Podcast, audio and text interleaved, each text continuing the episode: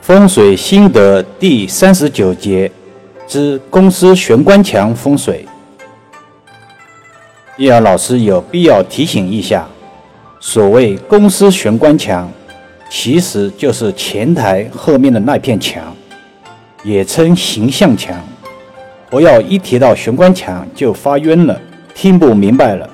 今天就公司玄关墙论说一二。一，即玄关墙反光。叶儿老师提示，公司刚进门的位置。就叫做玄关，如果有墙，则就是玄关墙了，俗称形象墙，是门户的主要位置。有些公司为了彰显其独特气质与个性，也有所谓设计师的建议，把玄关墙上布局光面玻璃，形成一面大镜子，与公司大门对照反射，在风水上。会导致公司业务上不去，常常被人摘桃子的卦象，同时也导致前台文员坐不住，频频跳槽的现象。二，即玄关墙破损，玄关墙更是一个公司的颜面形象，虽然所占的空间和面积并不大，但却起到了重要的转折作用。有了这个缓冲空间，就可以使公司不至于像城门一样敞开。一来可以化解室内外的煞气，二是能够挡住室内之旺气不容易外泄。有些公司因客观原因，玄关墙破损或者裂缝等，这是公司或者老板要破财之象。易儿老师建议尽早修复。这个就像人的脸面一样，天天要收拾，不可以马虎。三忌讳玄关墙奇形怪状，玄关墙最宜端庄、平坦、方正。这不但可以提高公司的品位诚信，体现老板的文化修养，更可以达到驱财和化煞的目标，也可以摆放一些吉祥物品。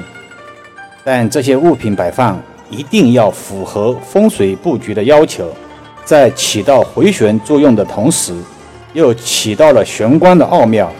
而有些公司，尤其是年轻老板，追求所谓的与众不同，把玄关墙装修成很奇怪的造型，自我感觉非常良好。殊不知，这是在自己制造煞气，自己制造障碍。自己制造麻烦。四，忌讳玄关墙镂空。玄关墙是气流转换的重要场所，有趋吉避凶的作用。大门格局不算好的公司，都会在大门公司附近设置玄关墙。但有的公司受种种条件限制，弄了一个补骨架或者其他镂空的物件代替玄关墙。易遥老师见到过很多类似案例，敷衍了事，掩耳盗铃式的风水思维。一个好的玄关墙，对公司的生意兴隆有着非常大的帮助。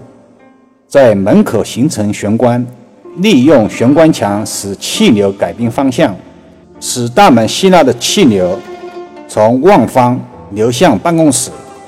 为了防止来自衰向的煞气对公司的冲击，现在很多公司在门厅内设置了小型喷泉、水池，或者是摆放了鱼缸，通过流动性的水能进行磁场转化，从而使吸纳的气流由衰转旺。